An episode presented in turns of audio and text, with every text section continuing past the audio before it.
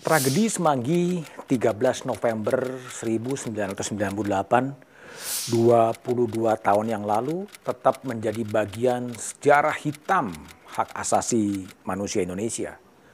Harian Kompas terbitan 14 November 1998 menulis dengan judul besar Tragedi di akhir sidang istimewa MPR. Lima mahasiswa tewas ditembak aparat di kawasan Semanggi.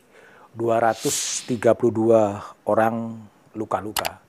Para demonstran adalah orang-orang yang menolak sidang istimewa MPR karena dianggap sebagai bagian dari rezim Orde Baru. Tembakan beruntun aparat di kawasan Semanggi, khususnya di depan kampus Universitas Atmajaya, merupakan ekspresi dari pengunjuk rasa yang menolak sidang istimewa MPR. Mereka menuntut pengadilan atas Presiden Soeharto dan pencabutan dui fungsi ABRI. Di gebalik demonstran, sidang istimewa MPR tetap berlangsung dan di akhir penutupan terjadilah penembakan bertubi-tubi terhadap pengunjuk rasa. 12 ketetapan MPR dihasilkan antara lain ketetapan soal penyelenggaraan negara yang bersih dan bebas dari KKN, termasuk pengadilan Soeharto, ketetapan MPR yang berkaitan dengan percepatan pemilu, dan ketepatan MPR yang membatasi masa jabatan presiden hanya untuk dua kali, dan juga ketetapan MPR yang terkait dengan hak asasi manusia. Sidang istimewa MPR 1998 adalah solusi konstitusional pada waktu itu, meskipun sebagian orang menganggap tidak legitimate karena hampir seluruh anggota MPR adalah hasil dari Orde Baru.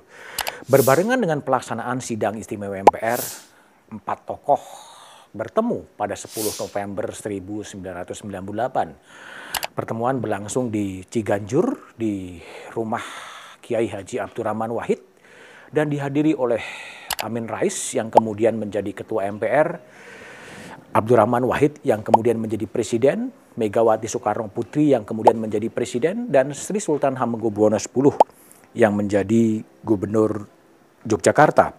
Tokoh-tokoh Ciganjur itu melahirkan kesepakatan. Pertama adalah mengupayakan terciptanya kerukunan dan persatuan nasional. Yang kedua, menegakkan kembali kedaulatan rakyat. Yang ketiga, melaksanakan desentralisasi pemerintah daerah dengan otonomi daerah.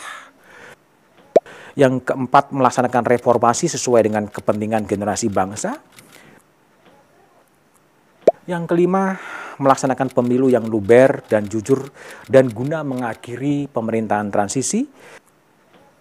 Keenam, menghapus dui fungsi ABRI secara bertahap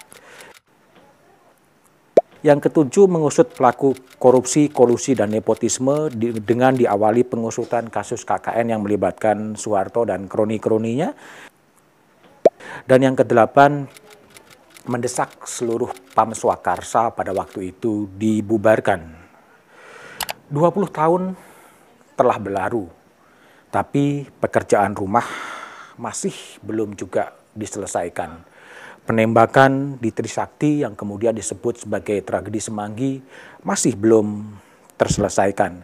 Para aktor politik telah berhasil mencapai jabatan-jabatan politik, namun para mahasiswa, para pengunjuk rasa tetaplah menjadi korban. Seperti dikutip harian Kompas 17 November 1998, Presiden Habibie berjanji akan menjatuhkan sanksi tegas pada aparat keamanan yang terbukti bersalah dalam insiden 13 November 1998. Habibie mengatakan kami berjanji akan melakukan pengusutan yang adil dan transparan dan tuntas dengan menegakkan prinsip kesamaan di muka hukum.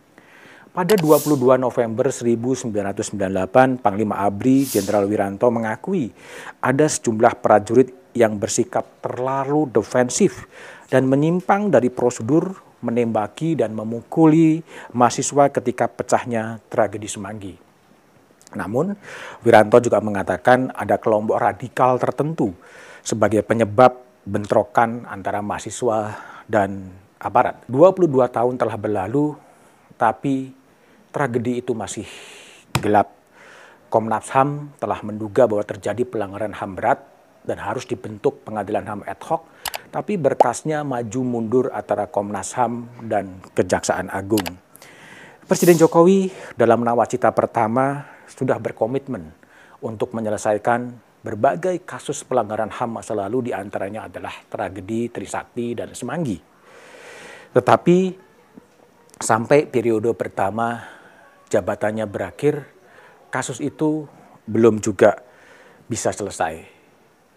Mudah-mudahan di periode kedua dengan kekuatan politik mayoritas beberapa janji kasus penyelesaian kasus pelanggaran masa lalu termasuk juga tragedi Semanggi yang diperingati pada bulan-bulan November sekarang itu juga bisa diselesaikan menyelesaikan kasus pelanggaran masa lalu selain juga melunasi janji kampanye, tetapi juga merupakan amanat dari konstitusi. Saya yakin Presiden Jokowi tidak cukup punya beban untuk menyelesaikan itu dan bisa menyelesaikannya sehingga masa depan Indonesia tidak selalu digelayuti oleh beban pelanggaran HAM masa lalu. Tapi apa pun, yakinlah dan tetaplah percaya, janganlah pernah lelah untuk tetap mencintai Indonesia.